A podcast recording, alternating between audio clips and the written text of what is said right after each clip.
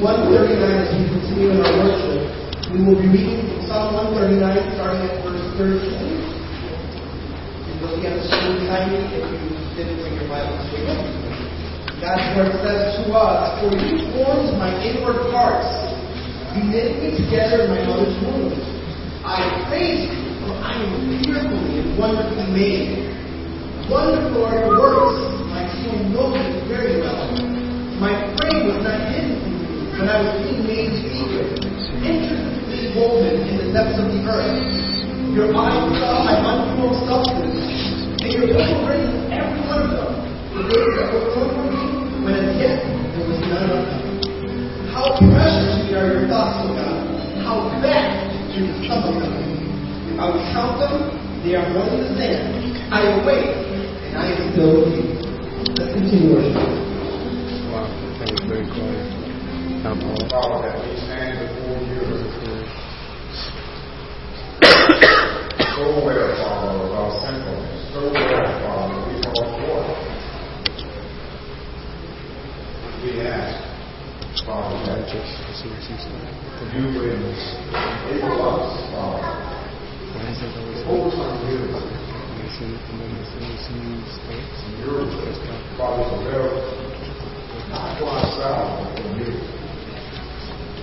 Father, that we, individuals, as a congregation, is designed more than anything else, pleasure and comfort,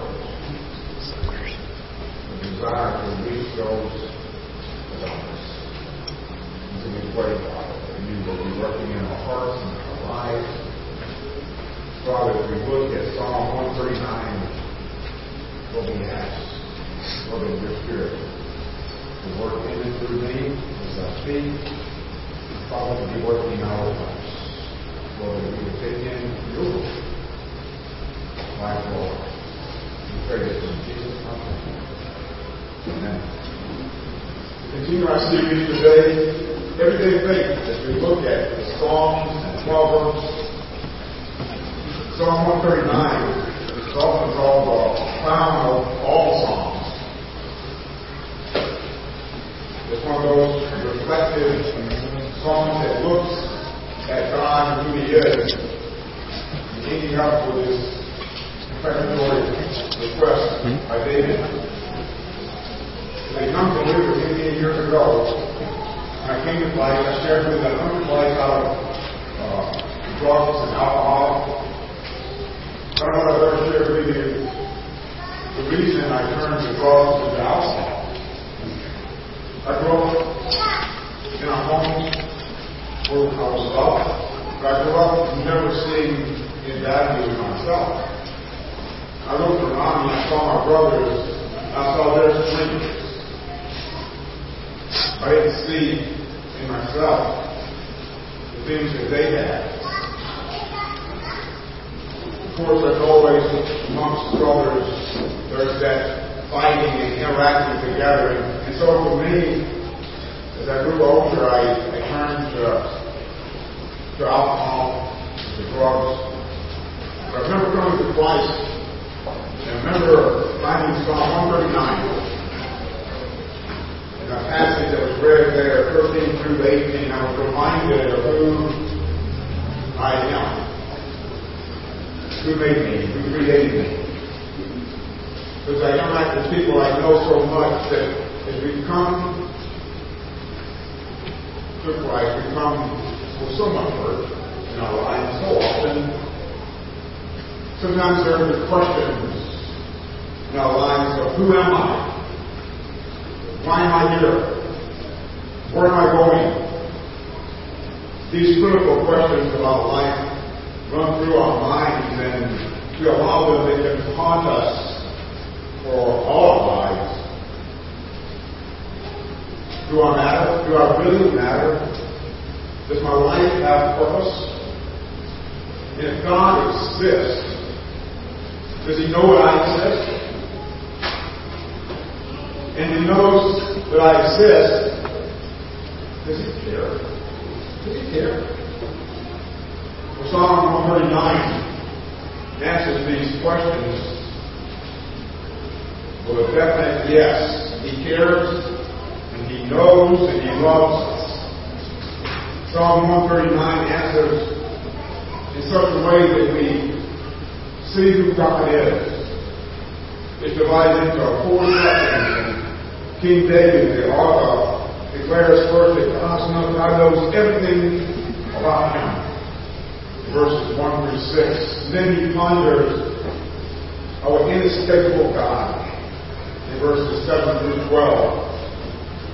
Then in the third section, 13 through 18, he contemplates his God who has spiritually and wonderfully made him, even shaping the days of his life, even before he was born in his mom's womb.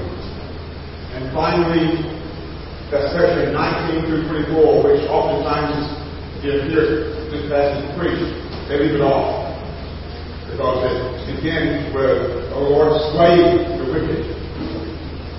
But we'll see that that section really points to the fact that we should be living holy lives because of who our God is having reflected on that. David uses such personal terms in talking about God. He doesn't just say that God is omniscient, or he knows.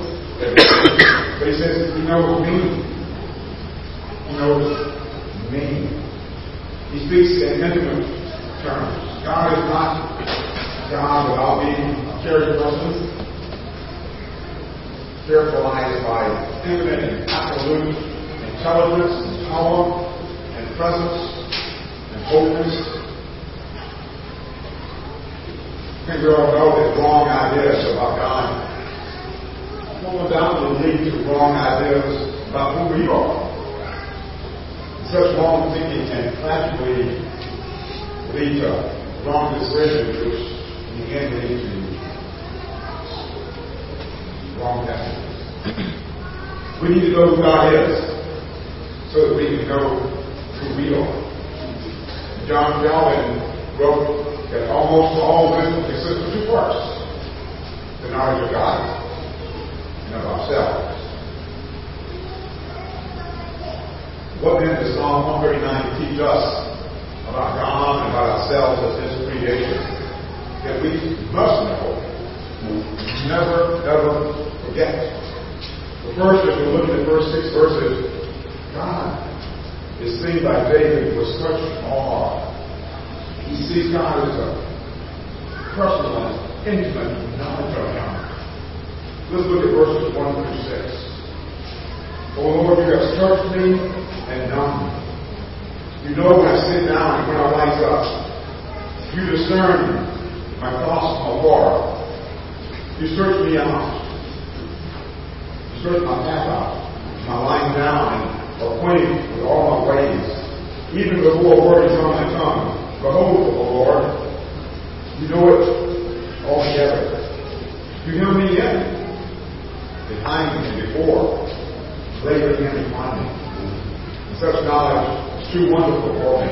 It's, I, I can't take it. This first section, David declares that God knows all about us. God is able to look into your soul and my soul, and He sees us. He's never surprised. He's never caught off guard. He never said, Boy, I didn't see that coming these six verses, see such powerful verbs. You have searched me and known me. You know when I sit down, when I rise up. You discern my thoughts. You search out my path. You're acquainted with all my ways. You know all together. You have him, me, him. In this section, we see God, David rather, gives us four ways in which God knows us. First, He knows our hearts. He knows our hearts. First one, oh Lord, you have searched me and known me. Spurgeon wrote, the Lord knows us as if He had examined us minutely, pried into the most secret corners of our being. God knows us. He knows character no contact. This can be comforting or can be convicting. Comforting if you're walking with God.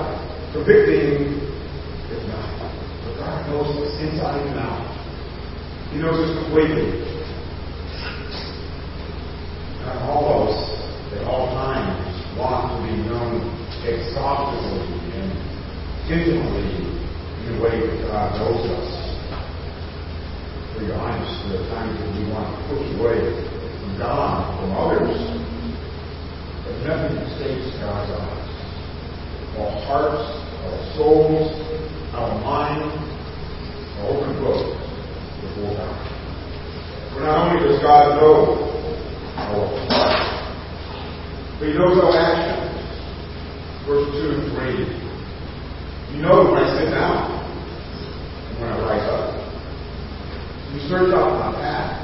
Lie down and acquainted with all the ways. When you get the morning, do you think about the fact that God knows you that He's aware that you're getting up?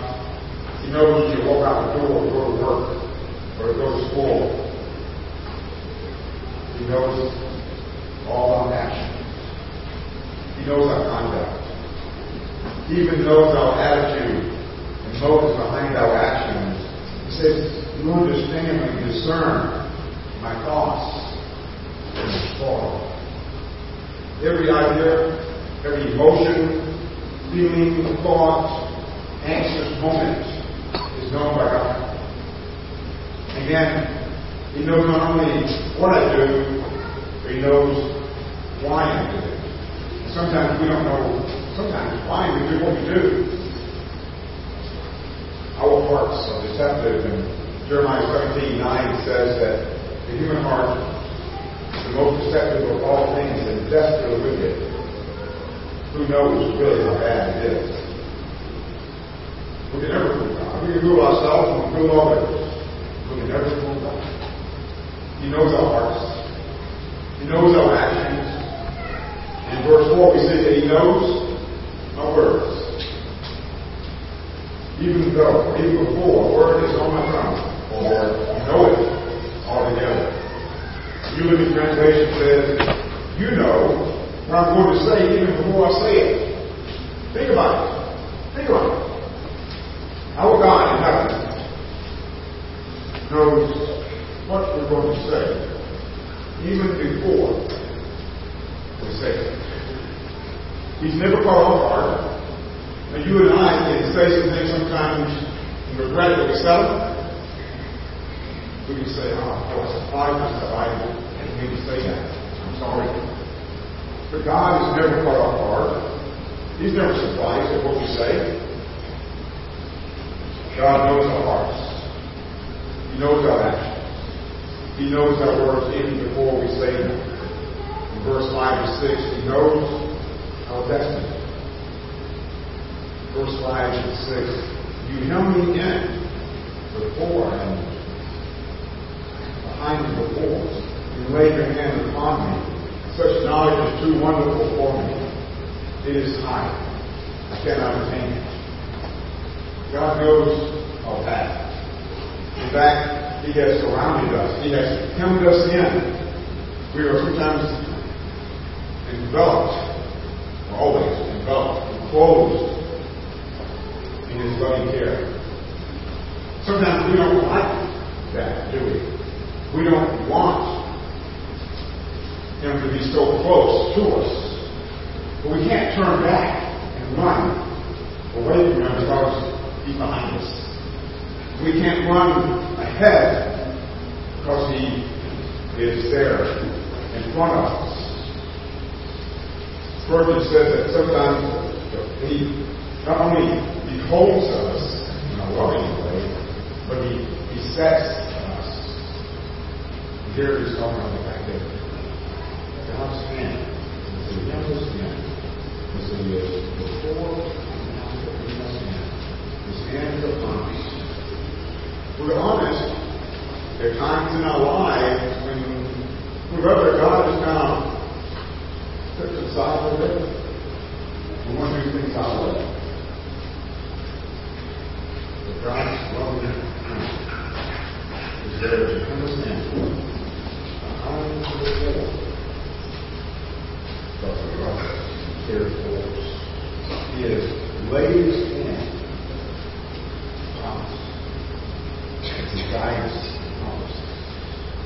David's response to this all is, such knowledge is too wonderful. Too wonderful. God's omniscience, His knowledge of all things, is simply too high for us to understand. Try as you might, not, you cannot go there. You can't. In the second section, David ponders how inescapable God.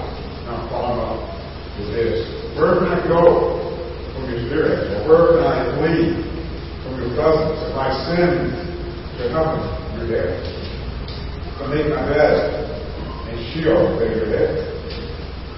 If I take the wings of the morning, and that's reference to the east morning, and the uttermost parts of the sea, to the west of the Mediterranean, even there your hand shall lead me, and your right hand shall hold me. This summer, we were visiting Chris's family in Louisiana, and Chris has a great niece named Parker, two years old. Cute little asshole.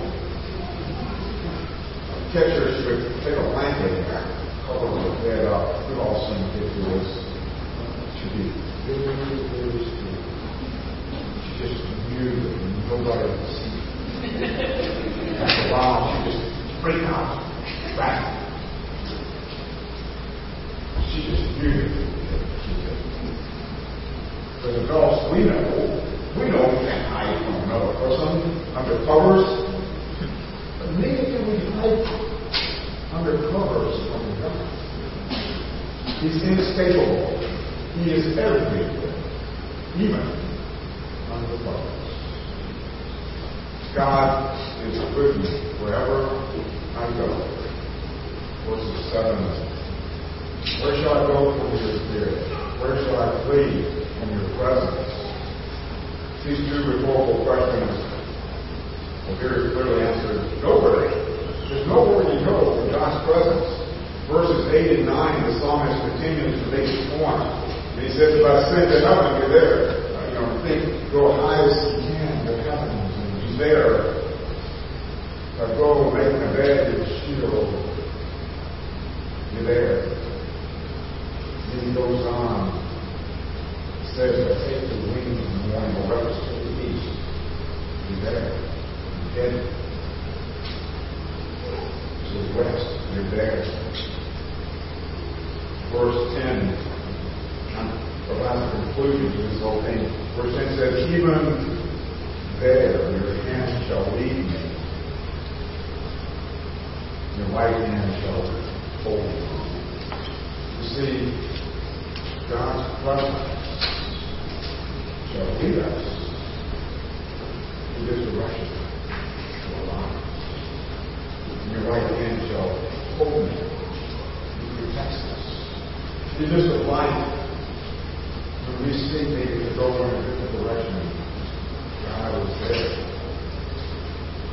Loving us, leading us,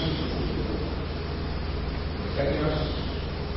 I read this, I could not come to think of the Apostle Paul, remember in Acts, twice. Paul said, I want to go so and so, but God and the Spirit would not allow me. God puts the very same thing in our lives. Because He has a purpose and plan for each of us. And so He leads us, He directs us, He protects us. He's the psalmist's personal guide to protect us just as He is ours. Anywhere I might go, God is there. One of the best. And anywhere you go, He wants the best for you. The distance can't separate us from God, but even in darkness, I can't in His presence either. God is with me wherever I am. Verses 11 and 12 says that I say, surely the darkness shall cover me, the light about me be night. Even the darkness is not dark to you.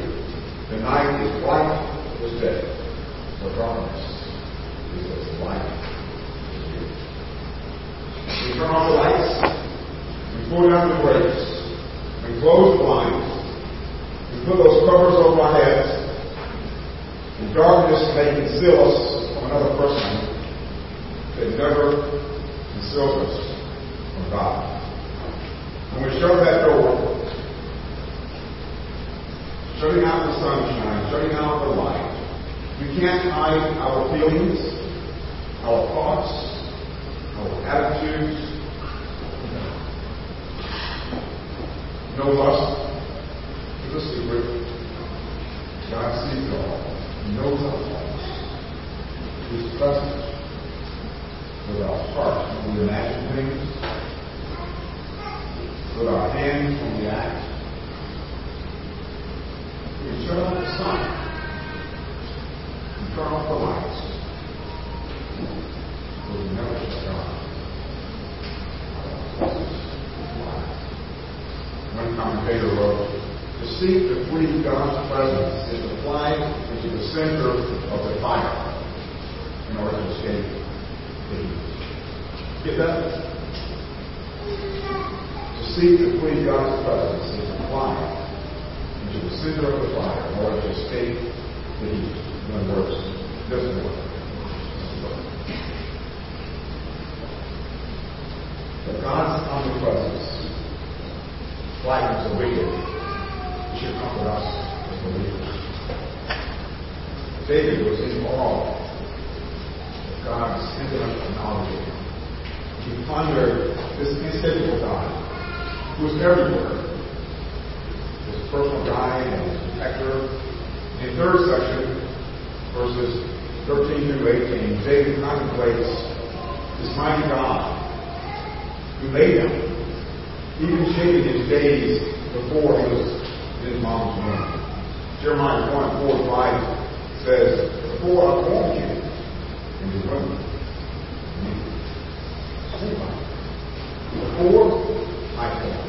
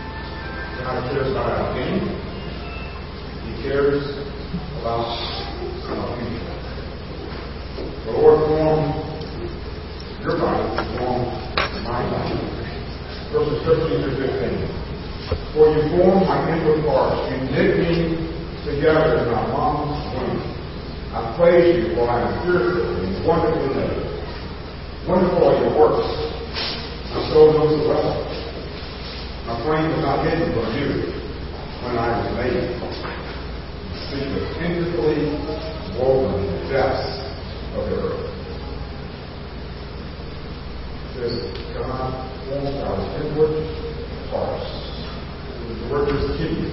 The word we use for our hearts, who we are, our passion, the things that make us different from someone else. It says we're knitted or, or God was involved in the intricate details of our creation. And David confesses that we're fearfully and wonderfully made. Verse 15, we see his omniscience again. My flame was not hidden from you when I was made in secret, intricately woven in the depths of the earth. My frame, of course, is our skeleton, his bones. Our intricately woven is to be translated embroidered. Eight times, remember eight times this word is used. It's used in Exodus. When we talk about the needlework in the tabernacle and clothing the priest. Remember growing up, I don't know about you guys, but in my household there were six boys, and height was important. I didn't have it. I was next to the bottom, uh, six. We're on the farm. We work outside.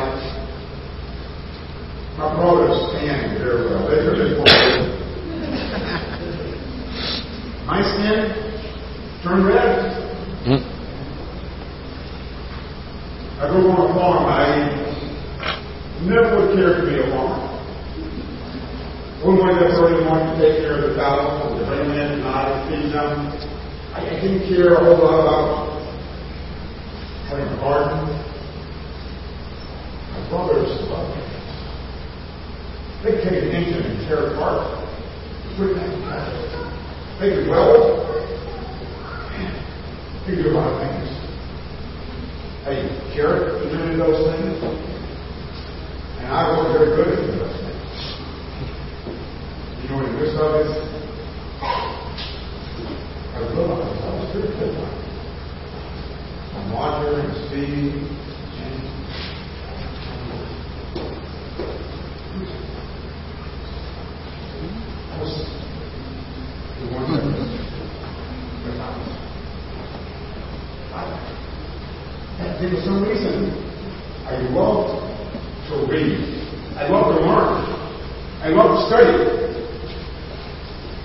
It's not wrong, probably doesn't know that book. They like.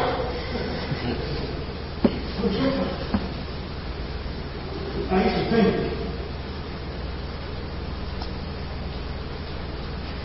why?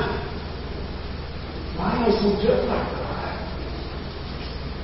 Why did you make me the way I am? Why do I love to weld? Why do I love to tear an engine apart? Why do I like farming?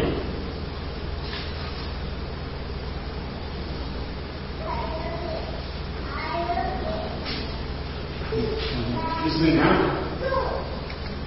if I brought farming, I've never been here. I moved here in 83.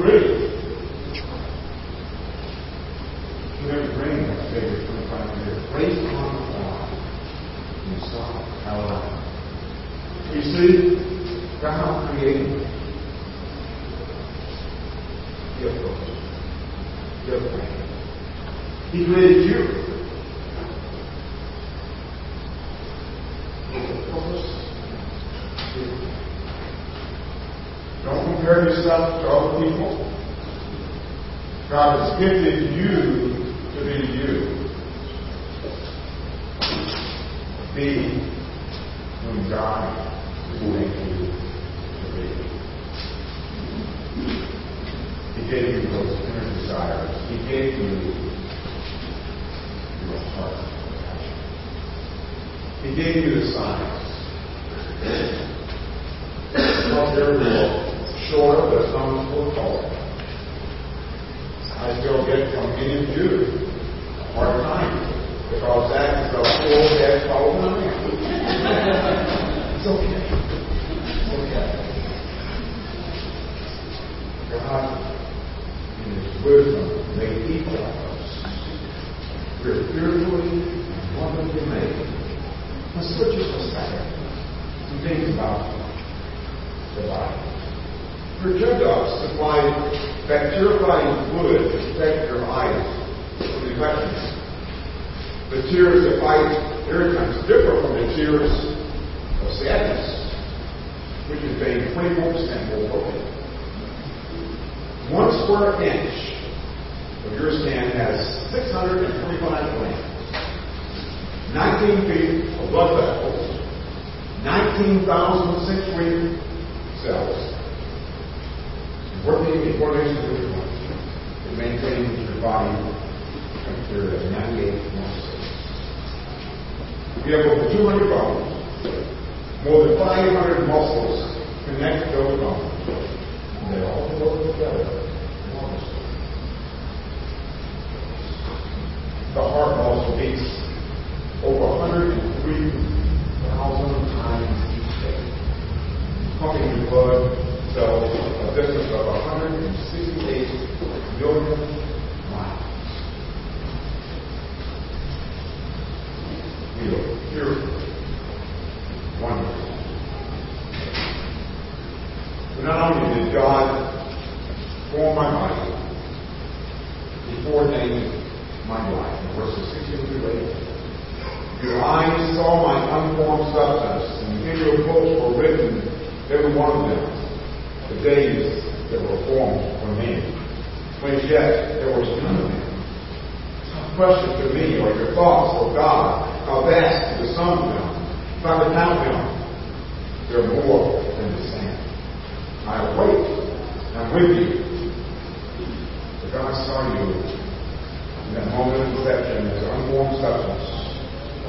In fact, He set in place the days life. This doesn't mean that we don't have freedom to make decisions, but we see God in advance knowing our lives, giving direction to us.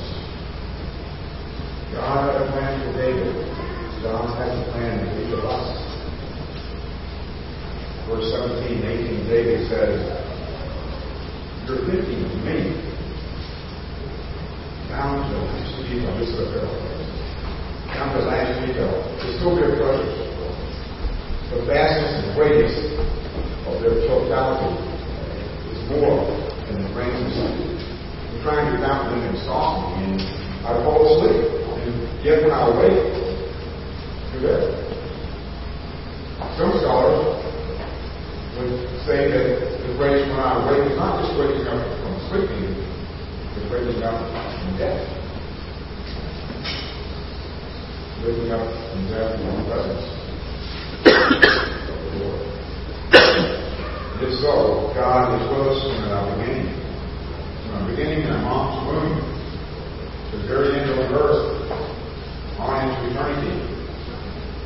The believer who knows Jesus Christ as Savior closes his eyes in one moment and awaits in the presence of Jesus, his Maker and Savior.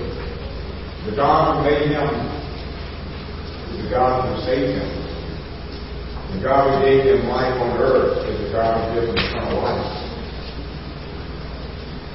We look at these three sections and see a reflection of a hopeful God. He the details of our lives. God is unstable.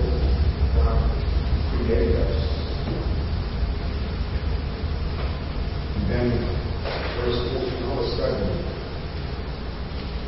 the psalmist breaks into, the wicked. It's almost like, where this come from? I think we see this passage says, the reflection on all that you've seen, who God is, really holy, really holy.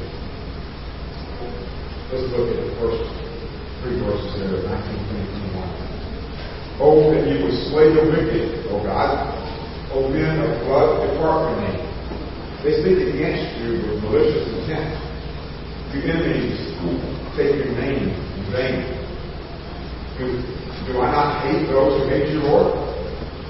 Do I not loathe those who rise up against you? I hate them with a complete peace. I count them my enemies. Our God is a great God. He's a good God. He's a just God, a righteous God, a holy God.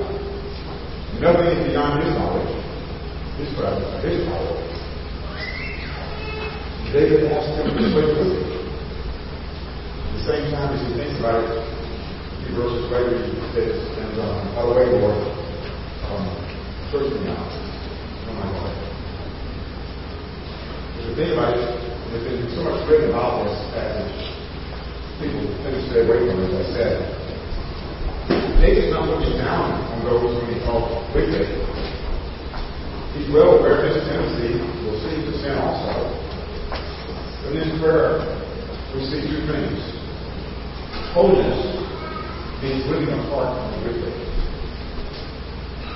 Two, holiness means living open to God.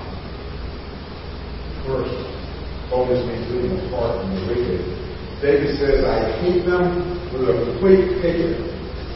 That can be translated perfect hatred. Does the idea of a perfect hatred describe to God?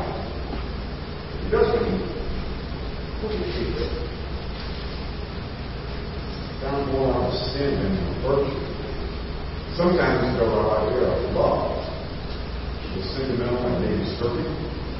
Proverbs 8.13 says, fear the Lord is to hate evil. We can't love God well and be complacent about sin. I know, before I people talk to me, I know there's some of us who will have a hard time loving our enemies. And then you're thinking, he's telling me to love them and to hate them. How do I do that? Notice, notice he doesn't say to God, why don't you let me slay? Why don't you let me slay? He didn't say that. You see, he recognizes that vengeance is God's. He couldn't do it. So, so he isn't saying, Lord, let me handle this. I, I can do it. Rather, he's saying, Lord, the wicked is your problem. You take it. For this now, or in eternity. We see why he does that. We see first that these people are God's enemies. In verse 19, he calls them the wicked.